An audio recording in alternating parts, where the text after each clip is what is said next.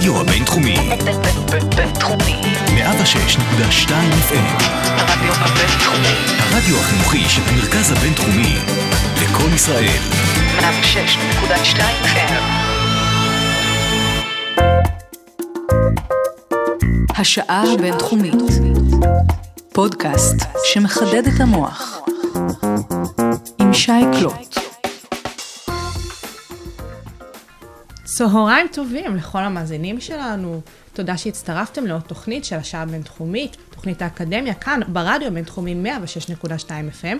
אני שי קלוט, וממש כמו בכל תוכנית, מצטרפת אליי אחת החוקרות, המרצות, כאן במרכז הבינתחומי הרצליה. והיום בפעם הראשונה, פרופסור אורית טיקוצ'ינסקי, שם משפחה כמעט שובר שיניים, אני ממש שמחה ש... שצלחתי את זה. אה, שאורית אה, חוקרת קבלת החלטות בבית הספר ברוך היפצ'ר לפסיכולוגיה, כאן במרכז הבינתחומי. אז היי אורית, היי לכולם, איזה כיף שהצטרפת אלינו לשעה הזאתי. הכיף שלי. ובאמת אה, הצגתי את זה שאת אה, חוקרת את הנושא של קבלת החלטות, שזה נושא שהוא נשמע לי סופר רחב, והוא כמובן שהוא מעניין, אנחנו גם באמת נדבר בכל השעה הזאת, ואני בטוחה שגם המאזינים יצליחו להבין כמה הוא מעניין, ובמיוחד הזוויות שאנחנו נדבר עליהן היום. אבל באמת, אם תוכלי להסביר בכלל מה זה התחום הזה, איך הגעת לחקור אותו, איך הוא מתקשר לסיפור באמת של חקר פסיכולוגי.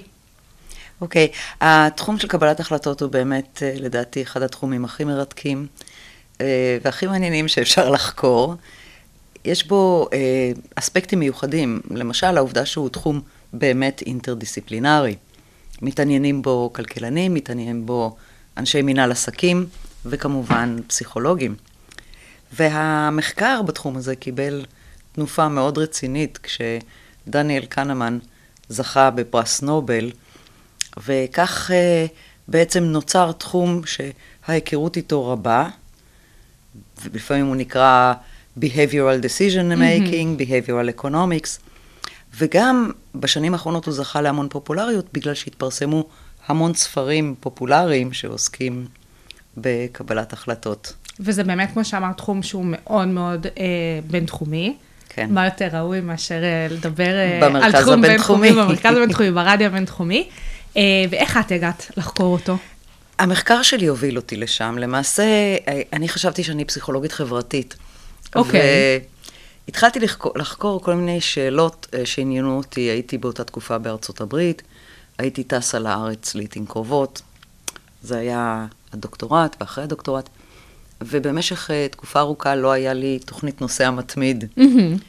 וכל פעם ששאלתי את עצמי, למה אין לך תוכנית נוסע מתמיד, כן? למרות הטיסות המרובות. למרות הטיסות האלה, אז התשובה הייתה, כי לא עשית שנה שעברה, ואם היית עושה שנה שעברה, עכשיו כבר היה לך מיילים להקיף את העולם עם סטייל. אבל לא עשיתי אז, אז אני גם לא אעשה עכשיו. ואז אמרתי, רגע, רגע, זה קצת משונה, מעניין אם זה אני או זה העולם, עם אנשים ככה. והתחלתי לחקור, ובאמת גיליתי שזו תופעה שמאפיינת בני אדם. קראתי לזה אינרציה של אי פעולה, inaction inertia, ואני ראיתי שזו תופעה מאוד מאוד שכיחה. זאת אומרת, כאשר אנשים מחמיצים הזדמנות פעולה אטרקטיבית, הסיכוי שהם יחמיצו הזדמנויות פעולה אטרקטיביות, אבל קצת פחות, עולה. Mm-hmm. ואז הייתי אה, הולכת לכנסים של פסיכולוגיה חברתית ומרצה על התופעה הנהדרת שגיליתי, אינקשן אינרשיה, והם לא היו מתלהבים. לא הבנתי. אתם, אתם לא רואים כמה זה יפה? גם וגם כמה זה קשור לכולנו. לכולנו, כן, לא התלהבו. ואז יום אחד אה, הייתי עדיין בארצות הברית, הייתה, היה כנס בירושלים mm-hmm.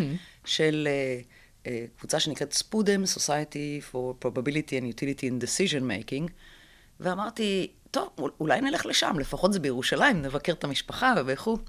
וטסתי לשם.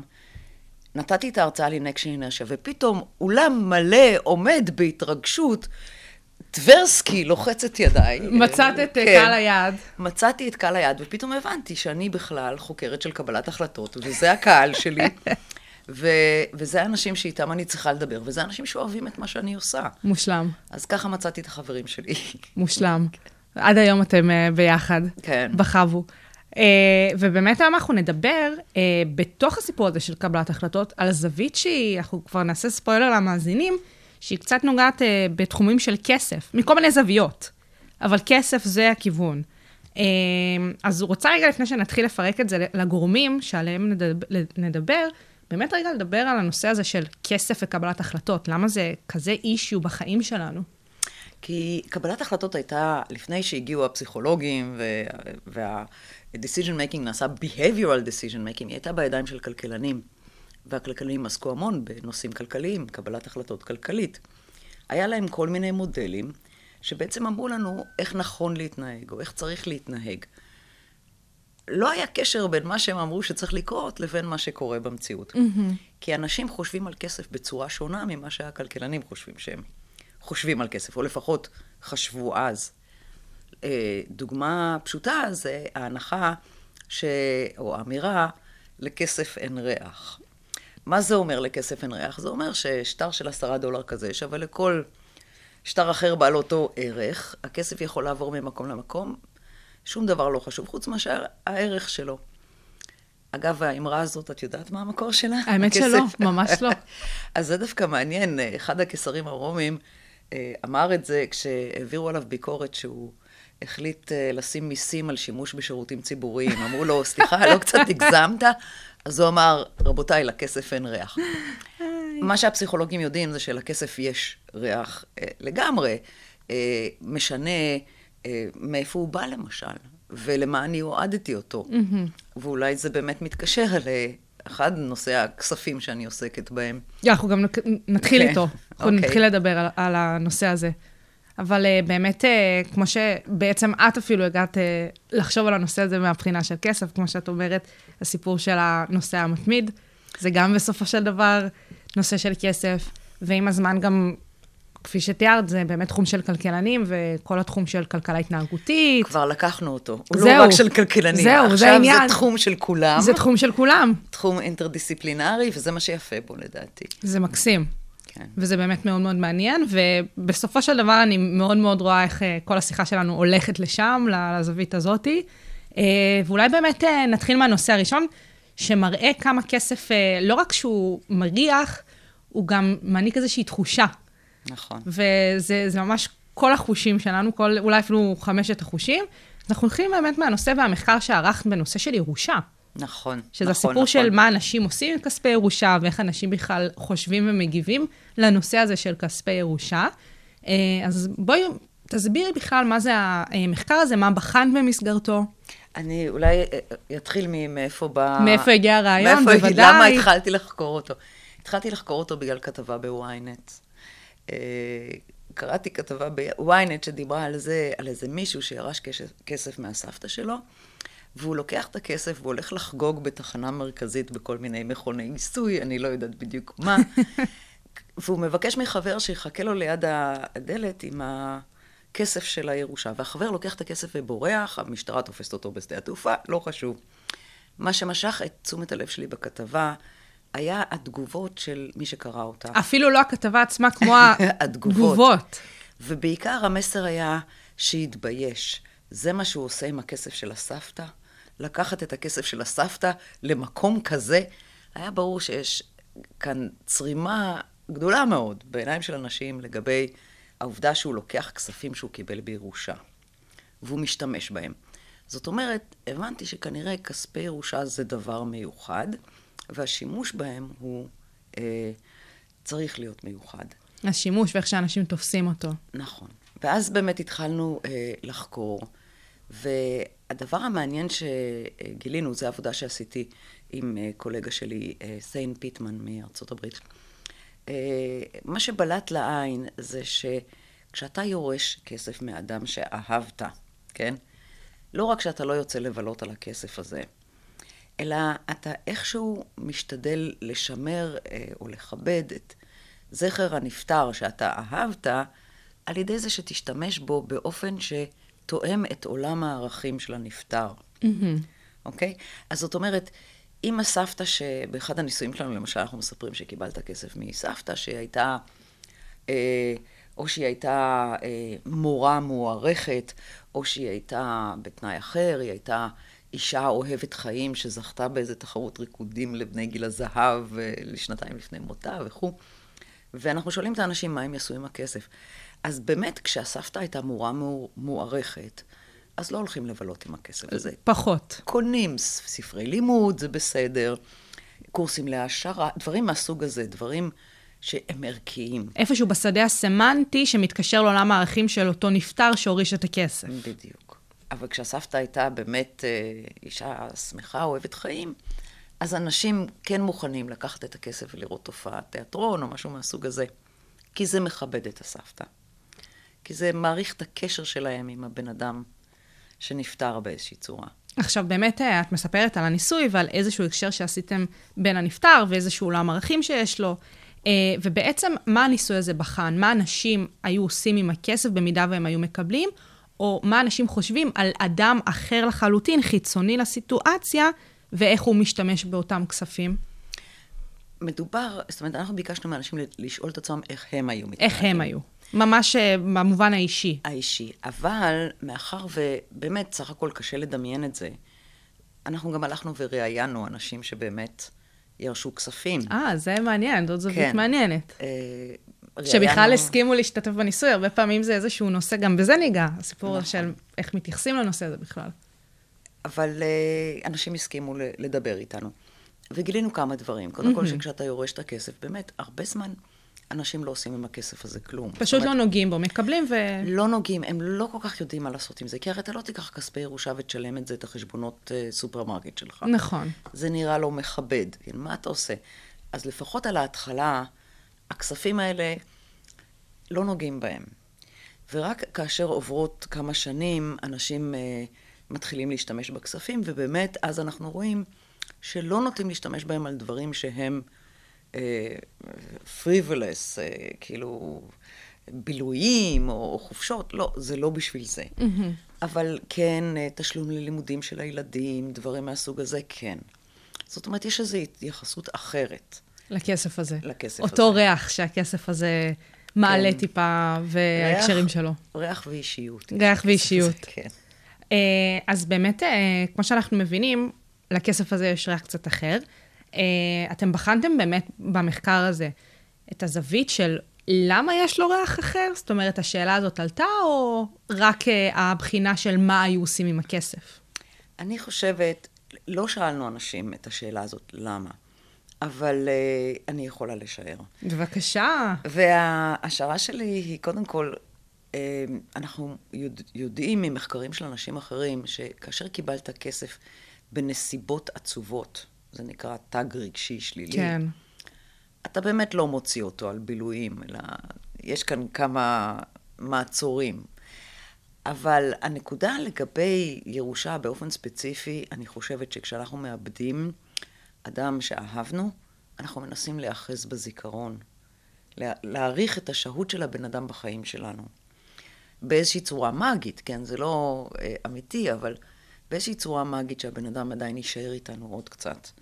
ואני חושבת שבגלל זה אנשים דוחים את השימוש, וכשהם משתמשים, הם משתדלים להשתמש באופן ערכי, לפי העולם של המוריש, כי זה דרך להיות בקשר עדיין.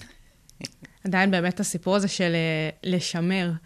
אה, וכמו שאת אומרת, זה מתקשר איכשהו לסיפור הזה של אדם שאנחנו אוהבים, שהוא זה שהעביר לנו את הכסף. מעניין אותי לדעת, האם במסגרת הניסוי, הייתם צריכים גם, אה, אה, לדוגמה, לבדוק בעזרת קבוצה, קבוצת ניסוי מסוימת, או אפילו בקבוצת הניסוי של אלה שכבר קיבלו את הירושה, סיפורים אמיתיים, אה, איזשהו עניין של באמת מה מידת הקרבה בין המוריש ליורש, והאם זה גם השפיע בסופו של דבר על ההתייחסות לכספי הירושה. לגמרי. אה, בדקנו את זה. אה, הבדיקה הייתה שבאמת שאלנו אנשים גם שאלות כמו אה, דודה, באיזשהו שלב עזבנו את הסבתא המסכנה. הלכתם ש- קצת, שהייתה אה, נפטרת אצלי בכל מעגל ניסוי כמעט. משפחתי אחר. כן, נפטרה איזה דודה, ובמקום לדבר על אה, דודה אהובה, כמו שעשינו עד עכשיו, זה היה דודה שהייתה אישה מרירה, אשת מדנים, שהכניסה במשפחה הרבה ריבים ואי נעימות, ואז אה, שאלנו אנשים איך הם משתמשים בכסף. אז בכסף הזה של הדודה הזאת הולכים וחוגגים בלי חשבון. אז כן, זה באמת משהו כן. שזה עלה, זה עלה בניסוי. לגמרי. הם, את ה, כשזה מישהו שלא אהבת, במקרה הזה, בלי חשבון לקחו את הכסף ויצאו איתו לסופי שבוע, וזה אין... אף אחד לא משמר את הדודה הזאת. לא משמרים את הדודה, יש לא. דודות שלא צריך לשמר, אפילו להפך, במידה מסוימת, כן. במידה של דווקא כזאתי. כן. טוב, אז אה, באמת אה, זה תחום שהוא הוא, הוא באמת מרתק כי לא מדברים עליו.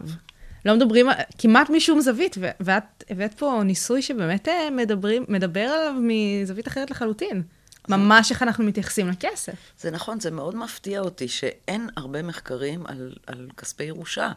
זה לא דבר שמשתמשים, שכל כך חוקרים אותו, ואני דווקא חושבת שזה דבר שכן צריך לעניין את העולם. אפילו תחשבי מבחינת אה, בנקאות. נכון. אה, יכול להיות שהבנקים צריכים להיות רגישים לעובדה שכשמדובר בכספים של בן אדם שנפטר ומגיע היורש, אולי אפשר להציע לו להנציח את הסבתא באיזושהי צורה, שחלק מהסכום יעבור לצדקה על שם הסבתא.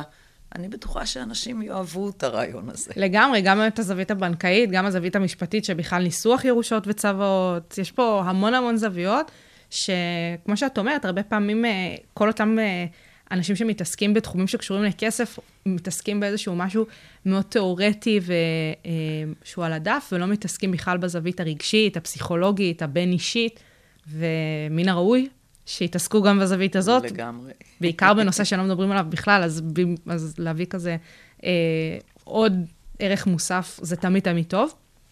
אה, אם תרצי, תרצי להוסיף עוד משהו בנוגע לניסוי הזה, אני יותר מאשמח אני חושבת שאפשר אה, להמשיך הלאה. להמשיך הלאה, כי באמת יש לנו פה המון המון נושאים, אנחנו נגיד למאזינים שלנו ככה שהמון זוויות של כסף הולכות לעלות כאן.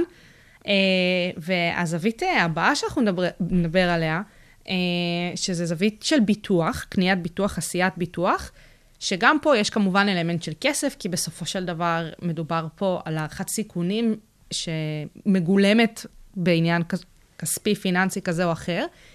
אה, אז גם פה, לפני הכל, תסבירי איך אה, הגעת להתעסק אה, בתחום הזה במסגרת המחקר שלך. העניין שלי בנושא ביטוח התחיל ב... בתקופה שפגשתי מישהו שגיליתי במקרה שהבן אדם הזה, כל דבר מסביבו מבוטח, אבל בכפל אה, ביטוחים אוקיי. ובטריפל ביטוחים. ו... ומדובר היה באדם מאוד רציונלי, אז אתה אומר, אבל מה זה כל הביטוחים האלה? הרי אם חס וחלילה קורה משהו, זה לא שאתה תקבל פי עשר מחברות ביטוח שונות. גם לא בטוח שההחזר שתקבל אה, באמת יעזור לך אל מול הנזק שנגרם. הרבה פעמים זה גם עניין. אז, אז התחיל, אני חושבת שזה מה שמשך את תשומת ליבי. אני אומרת, הנה בן אדם שהוא נורא נורא רציונלי. אז למה יש לו את כל הביטוחים האלה? מעל ומעבר, ועוד גם מדובר היה בבן אדם בעל הכנסה תקינה וכו'. לא היה ברור לי הקטע. ואז אה, התחלתי לקרוא על ביטוח. רגע, עכשיו- את שאלת אותו? אה, הוא לא ידע להגיד לי. כמובן ששאלתי. אבל אז התחלתי לקרוא על ביטוח, וגיליתי, אה, אנשים, אני מניחה, חושבים שביטוח זה דבר די משעמם. זאת אומרת, אם אתה רוצה לסיים שיחה מהר, אז כששואלים אותך מה אתה עושה, אתה אומר, אני חוקר ביטוח, ובזה זה נגמר. אבל האמת, כשאת מתחילה לקרוא על ביטוח, את מגלה שזה דבר נורא מעניין. כי למשל, קודם כל, זה קיים כבר מהמאה ה-15. אה, באמת? כן, שסוחרים היו שמים כסף נוסף על סירות שהביאו סחורות, למקרה שהסירה תטבע, אז הם יכולים לקבל איזשהו החזר. והביטוחים אחרי זה, ביטוח שריפה, ביטוח אה, מהסוג הזה, התפתח בעקבות אסונות גדולים. שריפה גדולה בניו יורק, ששרפה חצי עיר, שריפה גדולה בלונדון, אז פתאום יש לנו ביטוחים נגד אש. והביטוח האחרון שהתפתח, ואני חושבת שזה משך את תשומת ליבי, כי זה מה שנתן לי את התשובה בסופו של דבר, זה היה ביטוח החיים. אנשים לא רצו לבטח את החיים שלהם, הם חשבו שברגע שהם יעשו את זה, האלים אה, יתנקמו בהם. לגמרי. כן, לא טוב. להקדים את המאוחר שכזה. אז, אז מתי באמת זה התפתח? ו- וזה, היה, וזה היה מה שמשך את תשומת ליבי. זה התפתח כאשר הכנסייה איבדה את הכוח שלה. כי עד אז, אנשים היו נותנים את הכסף לכנסייה בשביל להבטיח את החיים אה, אחר כך, בגן עדן, מה שלא יהיה. אבל ברגע שקצת התרופפה האמונה שם, אז uh, הם התחילו לתת את אותו כסף לחברות הביטוח, להבטיח את חיי יקיריהם אחרי מותם. אבל פתאום אני הבנתי שכל הנושא של הביטוח זה נושא של לקנות שלווה נפשית. זה נושא של לעשות דיל עם האלים באיזושהי צורה. חברות הביטוח פה לקחו את המקום של האלים. אני שם את הכסף אה, בביטוח, וזה מה שיגן עליי. אוקיי? יש כאן את העניין שיגן עליי. אז אם אני קניתי ביטוח נגד uh, שריפה, לא תהיה שריפה. עכשיו, כשאת חושבת על זה ככה, את פתאום מבינה שהחשיבה הזאת, כל התעשייה בעצם מעודדת אותה. נכון, זה משהו שהוא ממש נרטיב סביב הנושא הזה. עצם המילה. לגמרי. כמעט בכל שפה. לגמרי. זאת אומרת, ביטוח, מהמילה בטוח, insurance, להיות sure, כמעט בכל השפות שאני בדקתי, יש קשר בין הדברים. אבל זה לא רק זה, זה גם הצורה שמפרסמים לנו ביטוח. נכון. זאת אומרת, תחשבי על מה שראית באינטרנט, נניח, ביטוח נס, נסיעות. מה עולה לך? זוג תחת עץ תמר על כן, חוף רומנטי. בטח, קופנגן, כן, בוודאי. בדיוק. מה שנקרא, את לא רואה לא את המזוודות הקרועות, את לא רואה מישהו באיזה בית חולים שדה, נכון. את רואה את הזוג המאושר. אז בעצם המסר הוא, ברגע שתקנה ביטוח, הכל טוב. זה לא רק זה, תמיד מכניסים את האלמנט של המרפי. של אם לא לא תעשה תקנה, נכון. ביטוח, אז בוודאות אז זה יקרה. בוודאי. ביום שתפסיק לשלם את הפוליסה, אז יתפוצץ לך הצינור מים, לגמרי, זה ברור. לגמרי. אני זוכרת כשאני הייתי בטיול אחרי צבא, ותמיד אה, בטיולים האלה עושים כל מיני דברים שהם מעבר ל- לשבת מתחת לחופים, אה, לעצים בחופים והכול. אז תמיד אה, כשבחנו כל מיני פעילויות שצריך אולי לבטח אקסטרה נקודתית, אז תמיד סיפרו לנו כל מיני סיפורי זוועה. מי שהנה, אלה לא עשו ביטוח, ואז שלא תדעי, החבל של הבנג'י נקרע, כל מיני דברים כאלה שא', לכי תדעי אם זה בכלל נכון, וב', כאילו סבבה, אבל זה עושים. בדיוק העניין, איך גורמים לך לעשות ביטוח? מפחידים אותך. ברור. הבעיה היא שאנשים לפעמים עושים ביטוח. אה, אחת הדוגמאות הקלאסיות, אני אתן לך. אה, כשאתה, היה פעם, אני לא יודעת אם עדיין, כשאתה טס לחו"ל, טוב, אני כבר לא זוכרת, טיסה לחו"ל, אני זוכרת שהיה משהו כזה, שהיו טסים פעם לחו"ל, אז יכולת לקבל אה, ביטוח נסיעות חינם, כל- לפי ה credit card שלך, לפי כרטיס האשראי. כל מה שאתה צריך זה להתקשר לחברת הנסיעות ולבקש את זה. רק להפעיל אותה, כאילו. להפעיל אותה. ואז אתה מתקשר, והסוכן אומר לך, כן, טוב, בסדר, אה, רשמתי לפניי, הנה זה הפוליסה שלך, וזה באמת חינם. ואז הוא אומר לך, אבל אתה לא תרצה להרחיב את זה זה? לא מכסה. כן. לא, הוא מתחיל. אני רוצה שתהיה מודע לזה, זה לא מכסה טייפון. כן. זה לא מכסה טורנדו. או. ו- וזה לא מכסה צונאמי. ואתה לא אומר לעצמך, מה צונאמי? אני טס לפריז. כן, אני בברלין, כאילו. אלא פתאום אתה מתחיל לדמיין את עצמך באיזה צונאמי שאתה לא מכוסה כלפיו. נכון, זה מעלה אצלך את החרדה, ואז אומר לך הסוכן, אבל תמורת דולר אחד ליום, כאילו, וואו, הכל טוב. אז אתה משלם את הדולר אחד ליום, והנה, כל החרדה הזאת בבת אחת ירדה. מתפוגגת לה. אתה בסדר, והבעיה היא שתוך כדי זה, מכיוון שאתה כבר לא חרד, ויש לך ביטוח, אז אתה מתחיל באופן מגי, וזה הצד המעניין לחשוב, טוב, אם יש לי ביטוח, אז גם לא יקרה צונאמי. לא יקרה, זהו, זה... זה שזה- מטורף. כן, שזה בעצם האפקט של הביטוח שאני חקרתי.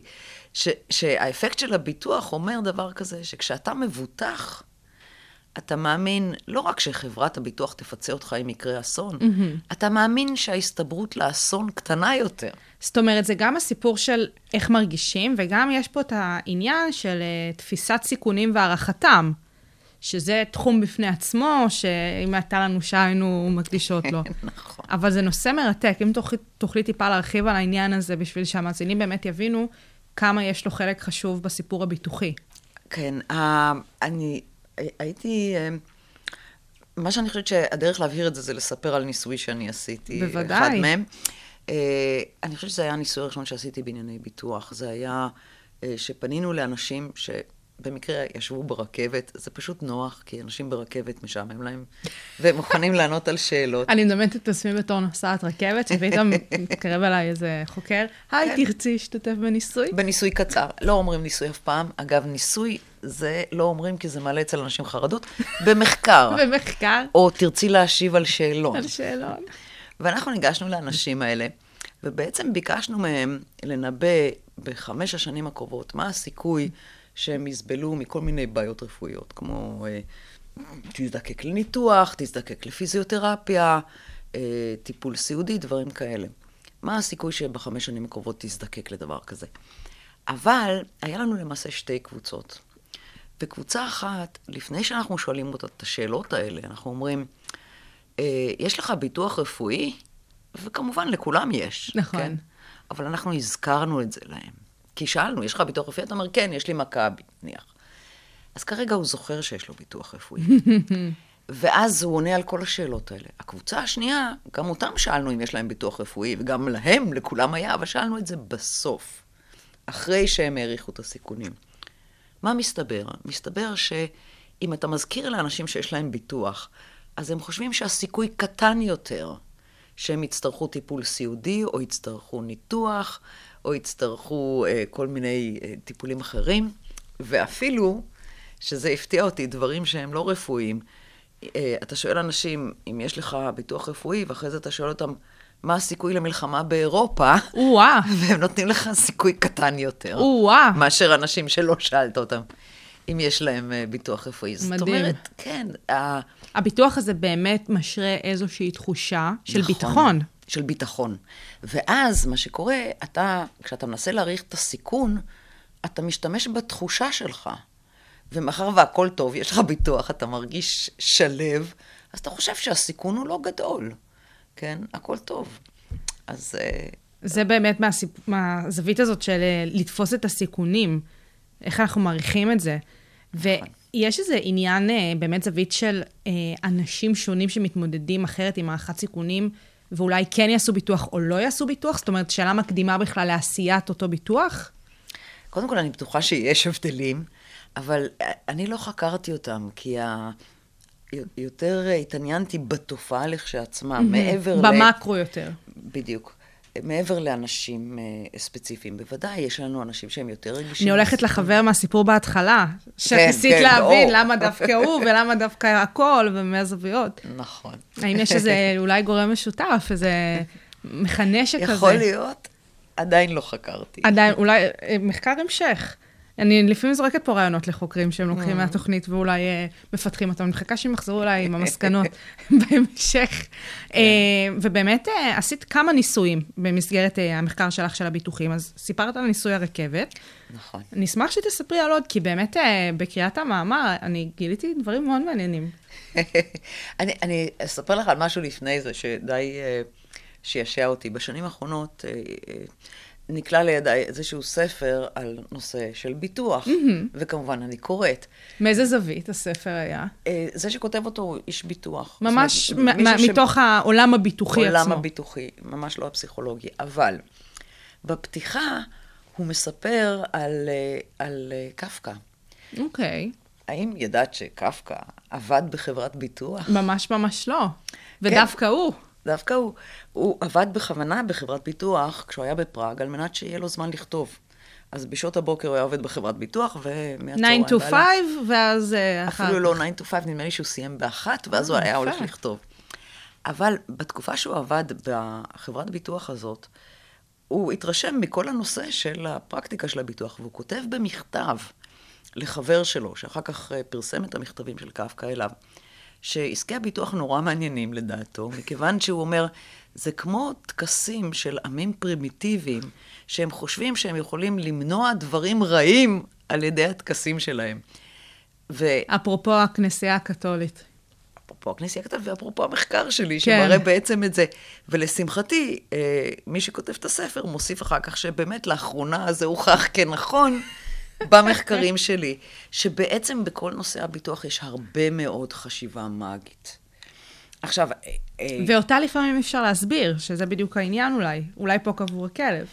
אני, אני חושבת שלמשל, אה, כולנו יודעים את הרעיון של אם אין לי ביטוח, יתפוצץ לי צינור, זה קשור במה שנקרא tempting the gods. אה, פיתוי הגורל. פיתוי הגורל, הת- התגרות בגורל. התגרות נכון? בגורל. התגרות בגורל.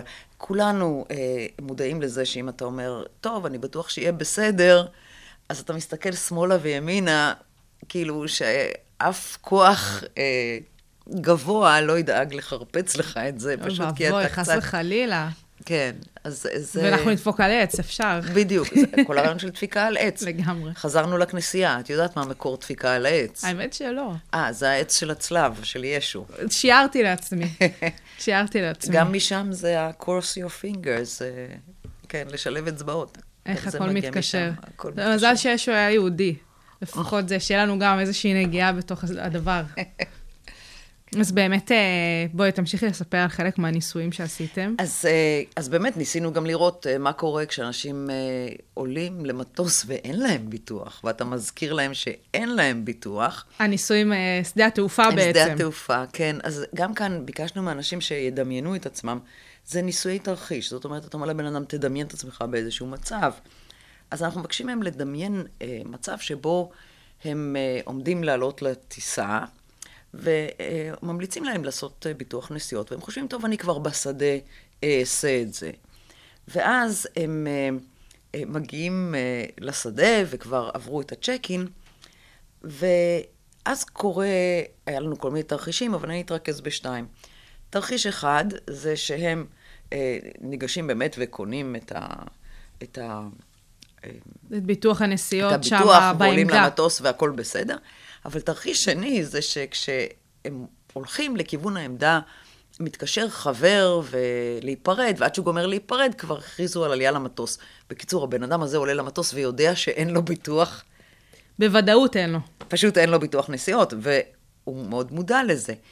ואז ביקשנו מהנבדקים לדמיין אה, את המצב ולהגיד לנו אה, מה הם חושבים, מה ההסתברות לכל מיני אובדן מזוודות, ושתזדקק לטיפול של רסקיו, כן, פינוי כאלה, מפה. פינוי, טיפול רפואי במדינה זרה.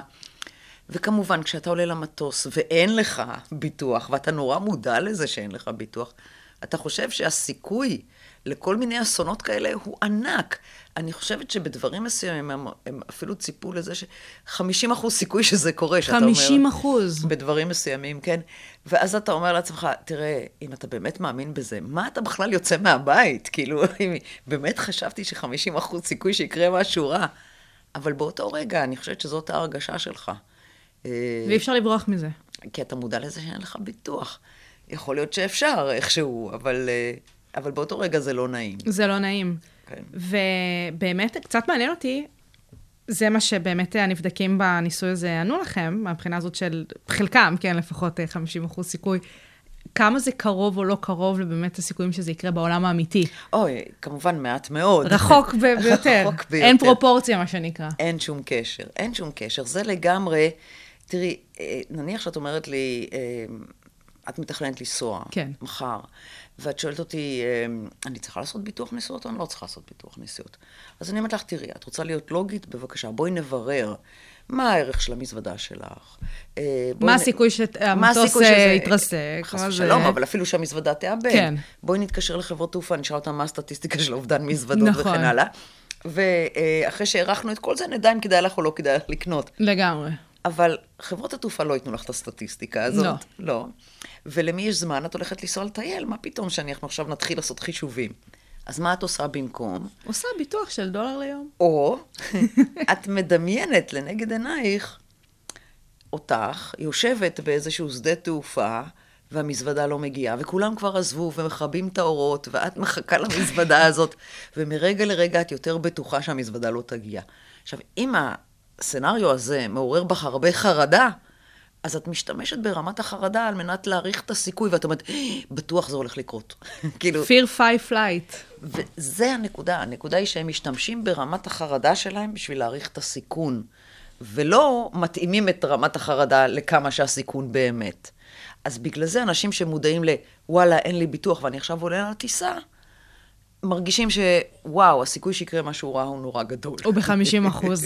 יכול להיות ב-50 אחוז. וואו. טוב, אז באמת, אה, כמו שאמרת, לא טסנו הרבה זמן, אבל לכשנטוס, די, זה יקרה, אי אפשר אה, לברוח מזה. אה, אולי נצטרך להעריך את הסיפור הזה קצת אחרת. כן. נראה, לא יודעת. בסופו של דבר גם אולי זה יוזיל עלויות, אם נעשה פחות ביטוחים. תשמעי, אנשים שואלים אותי, אז רגע, מה את אומרת לנו, לא לעשות ביטוח? אני אמרתי, לא, ודאי שזה לא מה שאני אומרת לכם, אלא אני חושבת שכשאתה בא לעשות ביטוח, תשאל את עצמך, מאיזה סיבות אני עושה אותו? האם אני עושה אותו באמת מסיבות כלכליות אה, לוגיות, או שאני עושה את זה על מנת להרגיש שהכל טוב? נטו לתחושה. כן, אז אל תעשה ביטוח נטו לתחושה. אלא באמת, אה, אה, אולי כן איכשהו... אה, כשצריך. אז באמת, כמו שאמרת, אני בספק אה, אם נתונים סביב הדבר הזה יתגלו. Mm. אה, לכי תדעי, לכי תדעי, אולי שווה לבדוק. אה, אולי המדינה יודעת משהו שאנחנו לא, ואפשר דרך זה להוציא כמה נתונים מעניינים. כן. נראה. אה, ובאמת, אה, באותו נושא של הביטוחים, את אה, בחנת אה, נושא שהוא יקר לליבי, סיפור כן. של מסכות גז. נכון. אז בואי רגע תסבירי גם פה איך הגעת לזה ומה בחנת, ואני גם אספר למאזינים למה זה יקר לליבי ומה אני יודעת על הנושא הזה. אז הסיפור של מסכות גז, קודם כל, את בטח יודעת באיזה תקופה זה היה. נדמה לי 2011, לא, מתי זה היה שחילקו את המסכות גז? בערך ב-2010-2011, ואז ב-2013 הייתה את התקיפה הגדולה בסוריה עם אסד והכל, אבל כן, אוקיי. את מתעסקת במה שהיה עם איראן. נכון. אז באמת, באותה תקופה יש פחד גדול אה, במדינת ישראל, שאו-טו-טו איראן הולכת לתקוף את ישראל, ובפצצות אטום, לא סתם, כן? כן, ויש מוכרזת חלוקה של מסכות גז אה, לתושבים, לאזרחים, לאוכלוסייה האזרחית. לאוכלוסייה האזרחית, בדיוק. וכמעט כל מי שיכול היה הולך ולוקח את המסכות גז. אני אפילו זוכרת את התורים שהיו. ב- מה, עשו את זה בקניונים, ממש כאילו, לא, לא סתם. כן, מרכזי החלוקה. אה, באותה תקופה אמרנו, אוקיי, רגע, גם מסכת גז זה ביטוח מסוג מסוים. כל אמצעי הגנה זה ביטוח מסוג מסוים. לא רק פוליסה זה ביטוח. לא רק פוליסת ביטוח זה ביטוח. אז אם ככה, זה צריך לפעול באותה צורה. אז מה שעשינו אז, באותו זמן, התקשרנו לאזרחים בארץ, ושוב, היה לנו שתי קבוצות ששאלנו אותם שתי שאלות בסדר משתנה. שאלה אחת הייתה, מה הסיכוי לדעתך שאיראן תתקוף את ישראל? אבל חצי מהנבדקים קודם שאלנו, תגיד, יש לך מסכת uh, גז? והשאלה השנייה, אתה יודע איפה המסכת גז שלך? יופי. כל מי שהשתתף בניסוי, מלבד ארבעה שלא השתמשנו בתשובות שלהם, היה להם מסכת גז והם ידעו היכן הם. והדבר המעניין הוא שכשאתה מזכיר לאנשים שיש להם מסכות גז, אז הם חושבים שהסיכוי שאיראן תתקוף את ישראל הוא יותר קטן. יותר נמוך. עכשיו, זה די מדהים, אם תחשבי על זה ש... עם כל הכבוד למסכות גז, זה לא מה שישפיע על הסיכוי שאיראן היה אותנו. מדובר, א', זה לא ישפיע, כן, קשה להניח שהם עושים את החישובים שלהם לפי האם אזרחי ישראל מצוידים או לא מצוידים, אבל גם, כאילו, אנחנו מדברים שם על פצצות אטום, אני לא בטוחה שהמסכות גז האלה, הן לא. אבל אולי כאן הידע שלך יכול לתרום לשומעים. הן פשוט לא. אז זהו, העניין הוא שכששלחת לי את המאמר על הניסוי הזה, כן. וגם דיברנו על זה מראש, אז אני פשוט ממש אה, חייכתי ואפילו צחקתי במידה מסוימת. אני בצבא התעסקתי בתחום הזה ממש, הייתי מדריכת אב"ח. אה, מנסה קרבית, ובזמנו כל הסיפור הזה של אוהלי אב"ח שמכניסים את הלוחמים וקצת מתעללים בהם, אז אה, זאת אני, מה שנקרא. והסיפור בהחלט עם אה, העניין של אוהלי אב"ח, הוא העניין הביטוחי.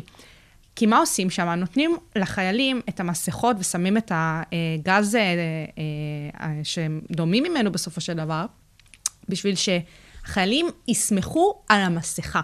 שהם אה. בעצם ככה בונים את האמון במסכה, למקרה שתהיה איזושהי לחימה בשדה של אה, פצצות כימיות כאלה ואחרות, איומים כימיים, אה, אפילו סתם גז חרדלי כזה, רגע, שיגרום אבל, לדמעות. אבל אני שאלה. בכיף.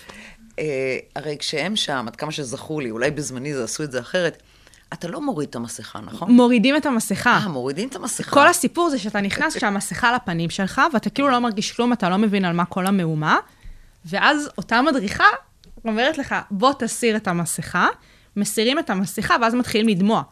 ואז אתה אמור להבין שבאמת המסכה מגנה עליך. יש פה עניין, יש פה אפקט, יש פה ביטוח. היא בהחלט באה ואמורה לעשות את העבודה, ואז באמת ככה אה, זה עובד. ובאמת, היה שם עניין ביטוחי. עכשיו, מה הסיפור הבאמת משעשע? שהסיכוי של לוחם בכלל ייקלע לשדה קרב, שיהיה בו איזשהו שימוש בגז כזה או אחר, הוא די קטן. אה, רוב הפעמים, דרך אגב, שהם כבר כן עושים שימוש במסכות, זה כשהם לדוגמה צריכים לעשות איזשהו פיזור הפגנות כזה או אחר, ואז הם משתמשים ב, אה, בחומרים האלה.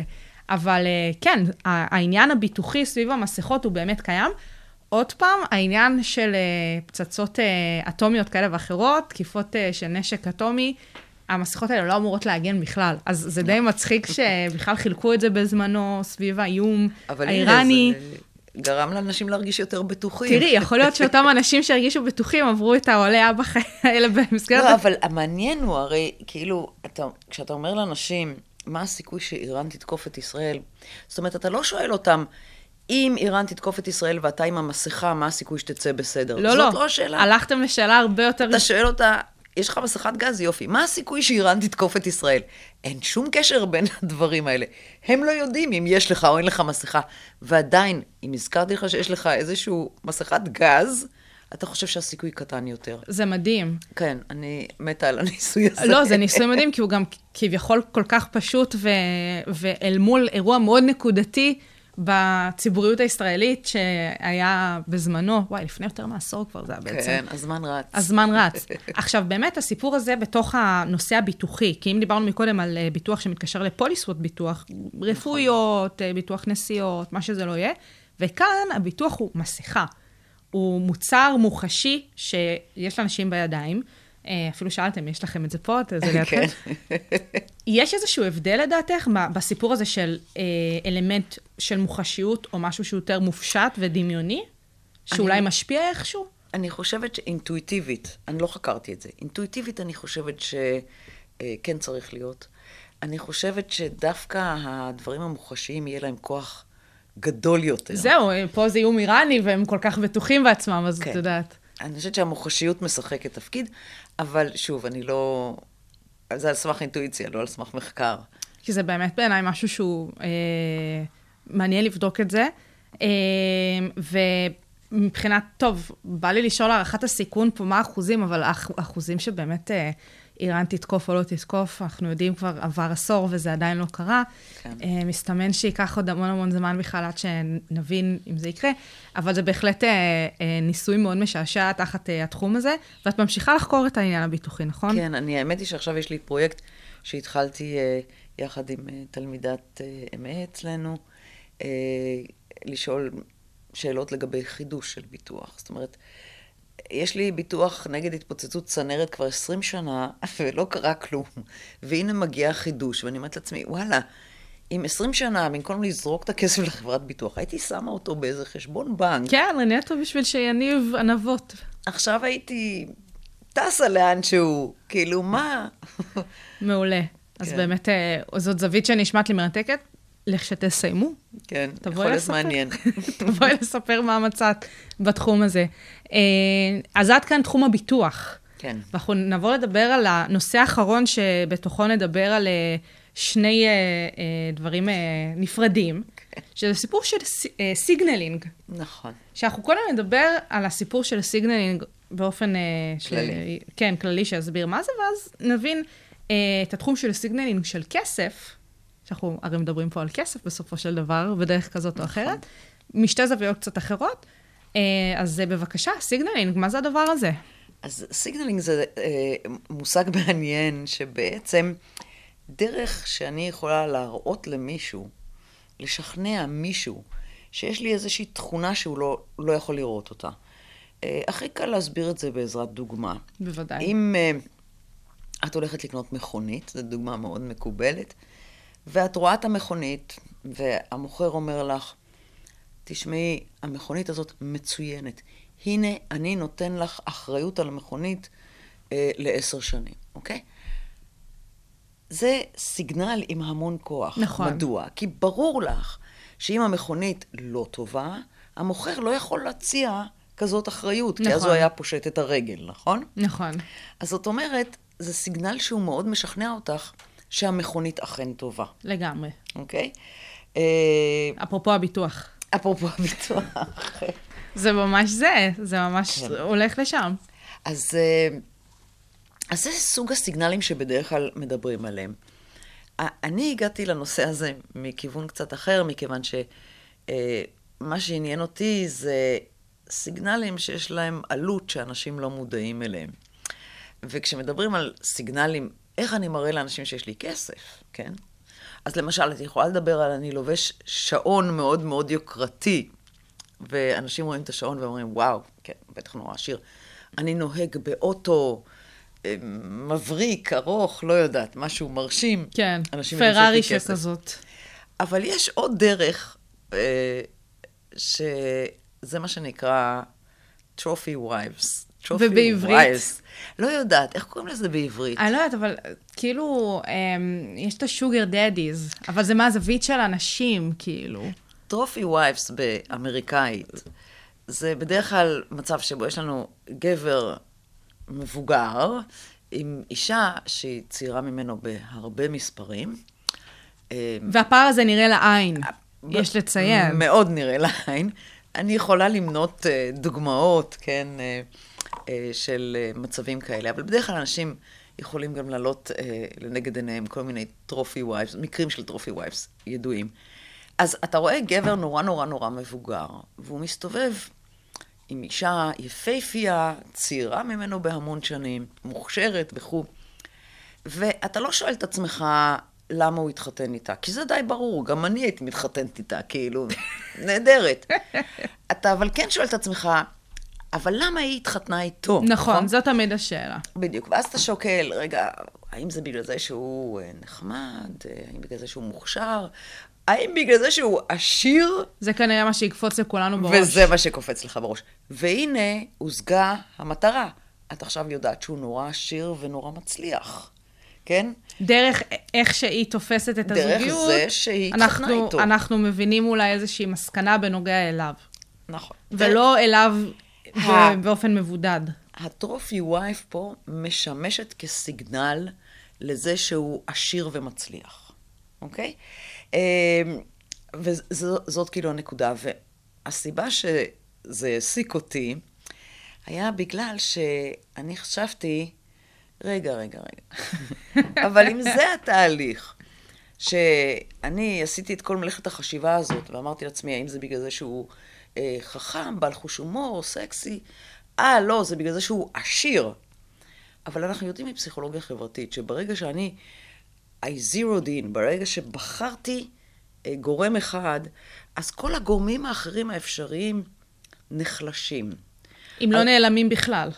כן, אני לא יודעת אם חלקם. הם נעלמים בכלל, אבל הם נחלשים. אז זאת אומרת, שאם קודם שקלתי את האפשרות שהוא אה, אדם מקסים, ברגע שאמרתי, טוב, ברור, התחתנה איתו כי הוא עשיר, אז אני אתן לחשוב ש... טוב, אז הוא כנראה לא כל כך מקסים. זאת אומרת, זה לא רק שהוא עשיר, הוא גם בהכרח לא כל כך מקסים. בדיוק. אני, אני חשבתי שבהחלט ייתכן שיש תהליך הסקה, שברגע שאני אמרתי, אוקיי, ברגע שעבר הסיגנל שהוא נורא נורא עשיר, אז אני אחליט שהוא כנראה לא כל כך מקסים. ולא כל כך אדם טוב. לבבי. אוקיי? כן. ואת זה רציתי לבדוק כמובן, ו, ו, וכאן יש את הכוח של מחקר, שזה באמת כוח שנותן לך את האפשרות לענות על שאלות מהסוג הזה.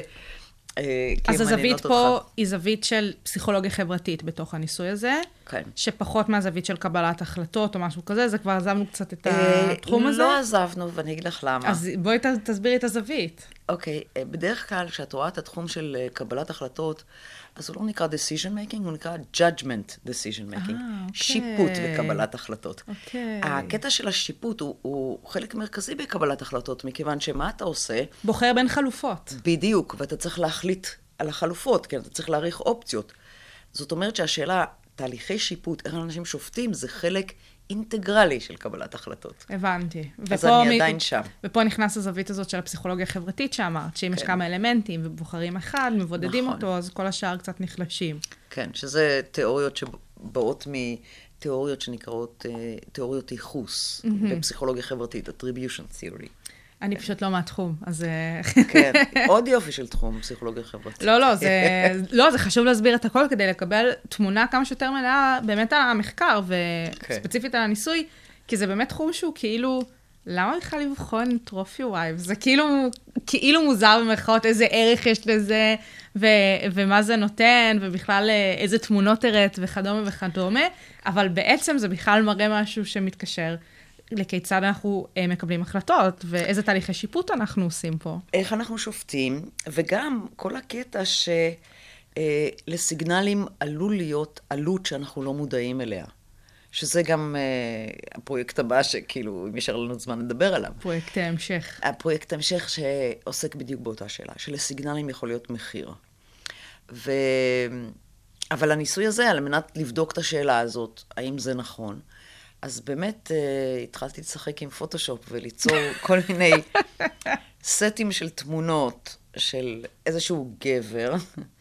אה, היה לי שלושה גברים שונים שהשתמשתי בתמונות שלהם, שהראיתי אותם לנבדקים וביקשתי מהנבדקים שישפטו את אישיותם, אבל בכל סט בעצם הגבר מופיע בצורה שונה. אז בסט אחד הגבר יכול להופיע לבד, נבדק אחר רואה את הגבר הזה עם אישה שצעירה ממנו בהרבה מאוד שנים, כאילו טרופי וייף, והנבדק השלישי רואה אותו עם אישה שהיא מה שנקרא age appropriate, אישה בת אותו גיל פחות או יותר. וביקשתי מהנבדקים לשפוט את האישיות של הבן אדם.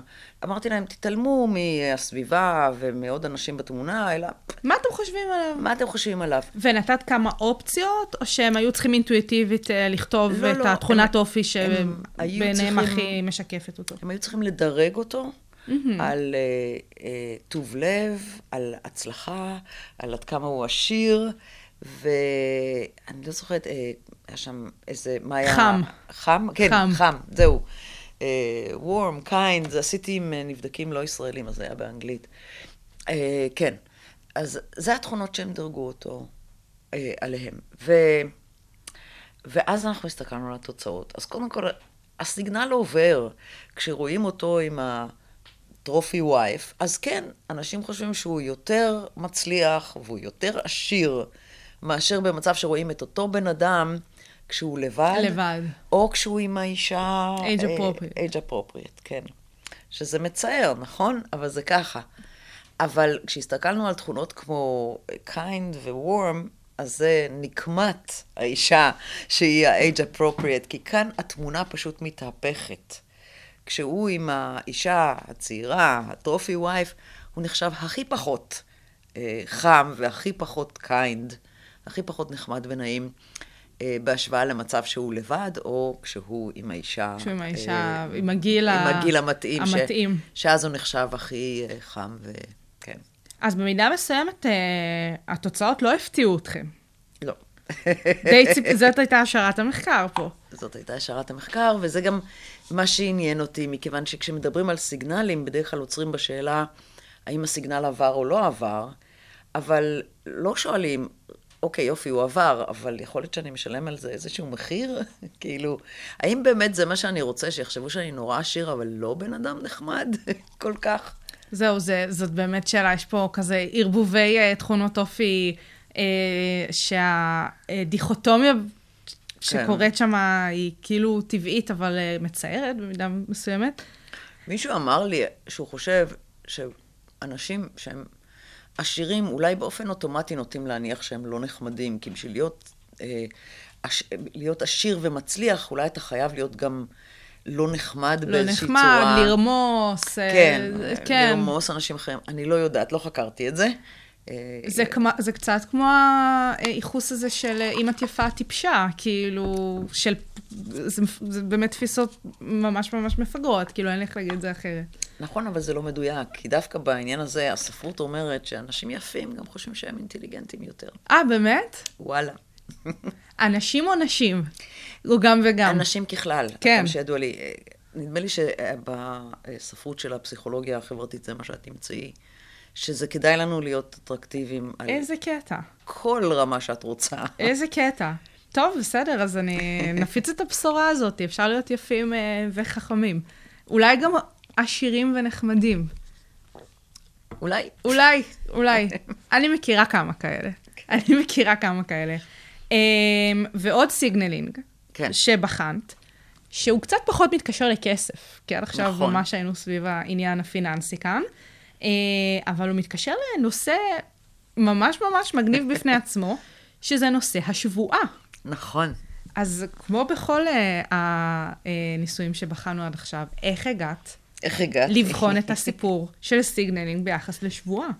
אה, קודם כל, אני צריכה להזכיר שני אנשים שעבדו יחד איתי על השאלה הזאת, כי מושלם. באמת אה, התחלנו לחשוב על זה, ושניהם לא מתחום הפסיכולוגיה דווקא. אה, דוקטור לסלי טריס מהמרכז הבינתחומי ופרופסור אהוד לרר עבדו יחד איתי, שהוא בא מתחום אחר לגמרי, אבל ה signaling גם עניין אותו. הסיפור מתחיל במקרה שקרה עם אייל גולן. על מנת שאני לא... אה, אני לא זוכרת את הפרטים במדויק, אבל באיזשהו שלב אייל גולן נחשד במעשה...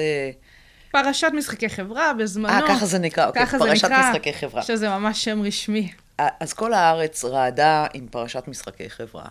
ואז uh, התראיין באחד התוכניות, נדמה לי של רפי רשף, בטלוויזיה, אמ, איך קוראים לו? ה- הדובר של אייל גולן. הדובר של אייל גולן. רני רהב. רני רהב. ורני רהב אמר אה, שהוא מאמין שאייל גולן לא עשה שום דבר מהדברים האלה, ואומרים לו, אבל איך אתה יודע שהוא לא עשה שום דבר מהדברים כי האלה? זה כזה מילה שלא נגד מילה שלהם, זה היה הסיפור בסופו של דבר. אז הוא אמר, רני רהב אומר, אני ביקשתי ממנו להישבע על הילדים שלו והוא נשבע. ואז רני רהב מוסיף ואומר, "אה, אצלנו האשכנזים, אנחנו נשבעים על כל דבר וזה חסר חשיבות, אבל אצל המזרחיים, שבועה זה שבועה, ואם הוא נשבע, אז הוא דיבר אמת. זה זהו, בערך נגמר. הדברים שהוא אמר. כן. נגמר, מבחינתך, האנטנות האנטנות למעלה. הזדקרו, ו- ועלתה לי השאלה, רגע, האם זה נכון שאנשים מאמינים יותר לשבועות של מזרחים מאשר אה, של אשכנזים? זו שאלה מעניינת, בפני נכון? עצמה, לגמרי. ו... והשאלה הזאת עניינה אותי גם כי שבועה זה סיגנל, וזה סיגנל נורא מוזר, כי זה סיגנל שאומר אני דובר אמת. נכון. אבל בשביל שהשבועה תפעל, אה, בשביל לשכנע אותך, נניח שאני נשבעת, ואת צריכה להשתכנע שאני דוברת אמת, אז את צריכה להאמין גם שכשאני נשבעת, אני באמת מאמינה, אני, שאיזשהו אלוהות תתנקם בי אם אני אה, משקרת, נכון? אותו ביטוח. את לא צריכה, זהו, את לא צריכה להאמין בעצמך באותה אלוהות, אבל את צריכה... ממש לא. את צריכה לחשוב שאני מאמינה בזה, נכון? נכון. אוקיי. אז זאת אומרת שבואו נבדוק מה הסטריאוטיפ של אשכנזים ומה הסטריאוטיפ של ספרדים, ונראה אם הם יותר מאמינים בשבועות. ובאמת אה, הלכנו ובדקנו מה הסטריאוטיפ. פשוט על ידי זה שאתה שואל אנשים, הנה רשימת תכונות. אה, באיזה מידה לדעתך זה מתאים לסטריאוטיפ המקובל של ספרדי, או לסטריאוטיפ המקובל של אשכנזי, אפילו אם אתה לא מאמין בזה. כן, נטו כן. סטריאוטיפים. כן, אפילו אם אתה לא חושב שהסטריאוטיפ נכון, פשוט תגיד לנו מה הסטריאוטיפ. ובאמת קיבלנו שדברים כמו אמונה בקמעות, ואמונה בשבועות, ודתיות, שויכו יותר לסטריאוטיפ המזרחי מאשר לסטריאוטיפ האשכנזי. אז אמרנו, אוקיי, אבל האם זה באמת עובד? האם באמת זה שמישהו שהוא ספרדי אה, או מזרחי נשבע, מאמינים לו יותר מאשר לאשכנזי שנשבע?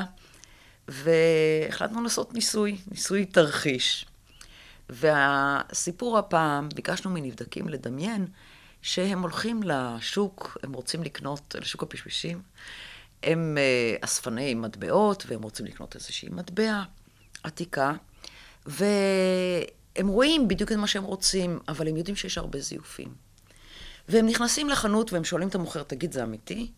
והמוכר, או שהוא אומר להם, כן, זה אמיתי, או שהוא אומר להם, אני נשבע על העיניים של הילדים שלי, זה אמיתי. אבל הכנסנו עוד משהו, וזה מה היה שם המוכר. כי בתנאי אחד היה לו שם אה, מאוד מזרחי, חושבת מר אלגרבלי, משהו כזה, ובתנאי שני היה לו שם מאוד אשכנזי, מר איצקוביץ', נדמה לי. ואנחנו שואלים את האנשים, האם תקנה את המטבע?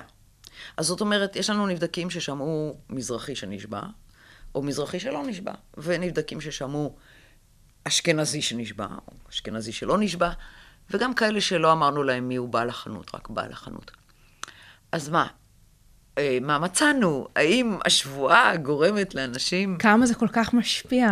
לקנות יותר מהמזרחי? אה, להפתעתנו לא. וואלה.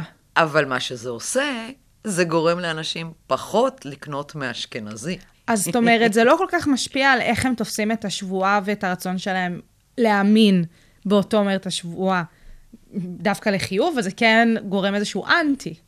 זה בדיוק עושה את זה. זאת אומרת ככה, הרי אמרנו שבשביל שהשבועה תפעל כסיגנל של אמת, את צריכה לבדוק, הנה, אורית נשבעה לי עכשיו, עד כמה אורית באמת מאמינה שיקרה לה משהו. ועל מנת לפענח את הסיגנל הזה, את צריכה להישען על רמזים חברתיים. ואחד הרמזים החברתיים זה כאילו העדתיות. עכשיו, ברגע שהמזרחי נשבע, זה איכשהו הולך עם הסטריאוטיפ. זה לא נראה לנו חריג. אבל כשאשכנזי אה, פתאום מתחיל לדבר על העיניים של הילדים שלו, הוא מתנהג כנגד הסטריאוטיפ. והנבדקים אומרים, רגע, רגע, רגע, זה נראה לי חשוד. זאת אומרת, במקום שהשבועה של האשכנזי תגרום לנו להאמין בו יותר, היא גורמת לנו להאמין בו פחות. פחות. אז בממצאים מעניין. שלנו, כן, בממצאים שלנו אנחנו רואים שהשבועה קצת עוזרת באמת למזרחי. זאת אומרת, אנשים יותר קונים מהמזרחי כשהוא נשבע, אבל לא הרבה יותר מאשר כשלא יודעים, בהשוואה לזה שאתה לא יודע. אבל יכול להיות שזה לאו דווקא אומר שהם קונים ממנו כי הוא נשבע, כמו שזה שהם קונים פחות כשהוא... כשהאשכנזי. נשבע. אני משווה את המצב ל... כשאתה לא יודע מי הבן כן, אדם. יש פה בעצם ארבע קבוצות, ארבע סיטואציות. כן, אה, אה, יש לנו סיטואציה שבהם הם לא יודעים מי, מי הבן אדם. זאת אומרת, בעל החנות אומר לך. אז בהשוואה לבעל החנות אומר לך, כשאתה יודע שבעל החנות הוא מזרחי והוא נשבע, אז כן, הוא מקבל קצת פוש. זאת אומרת, אנשים קונים, יותר מוכנים לקנות. אבל האפקט הכי חזק שם זה לא זה. האפקט הכי חזק זה שהם מענישים את האשכנזי, אם הוא פתאום התחיל לדבר על העיניים. הסטריאוטיפ שלא אמור אה, בדיוק. לעשות שימוש בשבועה. אם הוא פתאום התחיל לדבר על העיניים של הילדים שלו, זה לא רעיון טוב כשקוראים לך מר איצקוביץ'. לא עובד, לא, לא מתגלגל טוב בלשון. טוב, זו באמת אה, תפיסה שמפתיע לגלות, כי נגיד עם ה signaling של ה trophy wives, התוצאות אה, מדברות בעד עצמן ומאוד מאוד אה, ברורות אה, מעליהן, אבל פה זה באמת, יש פה איזה טוויסט. יש פה טוויסט, כי אנחנו לא ציפינו שיהיה כאן אה, מחיר לזה, אבל שימי לב שכל הקטע של המחיר מתקשר ל trophy wife. אם יש לך trophy wife, אז אתה משלם, כן, אתה עשיר נורא, אבל אתה משלם את המחיר שחושבים שאתה בן אדם נכון, מאוד נחמד. נכון. ואם אתה אשכנזי ונשבע, כן, התנהגת, כשאנשים מתנהגים בניגוד לסטריאוטיפ, כן, המקובל, מענישים אותך. יש פה הענשה. אז אה, חסר לאשכנזי להישבע כשיש לו trophy wife. זה אני לא אז- יודעת. כי אז אוי ואבוי איך תופסים אותו. כן, זה, זה אני לא בדקתי עדיין. זה נראה לי חבל על הזמן. אה, טוב, אז באמת עם המסקנה הזאת, אנחנו מגיעות לסופה של השעה, שקצת חרגה משעה, כפי שציפיתי. כפי שחזיתי, אה, אבל זה לא משנה, זה היה שווה את זה. אה, כי באמת נגענו פה בהמון המון אה, זוויות, ועם המון המון דוגמאות מניסויים, אני חושבת שזה הכי כיף, זה ממחיש בצורה הטובה ביותר המון המון אה, מסקנות. אז פרופסור אורית טיקוצ'ינסקי, המון תודה שהיית כאן איתי תודה בשעה לך, הזאתי. היה כיף. אני למדתי המון, אני בטוחה שגם המאזינים. היה כיף. ותמשיכי עם הניסויים הללו והמחקרים, תבואי לכאן למחקרי המשך בהמשך, כי אנחנו תמיד שמחים שאתם חוזרים אלינו עם ניסויים נוספים, אז באמת המון המון תודה. תודה רבה. ואתם המאזינים, המון תודה לכם שאתם הייתם איתנו כאן בשעה הבינתחומית, תוכנית האקדמיה, כאן ברדיו הבינתחומי, 106.2 FM. את התוכנית הזאת ותוכניות נוספות אתם יכולים כמובן למצוא באתר של הרדיו הבינתחומי ובכל אפליקציות הפודקאסטים הקרובות לביתכם. אני הייתי שייקלוט, אנחנו ניפגש פה גם בשבוע הבא, שיהיה לכם המשך יום מקסים.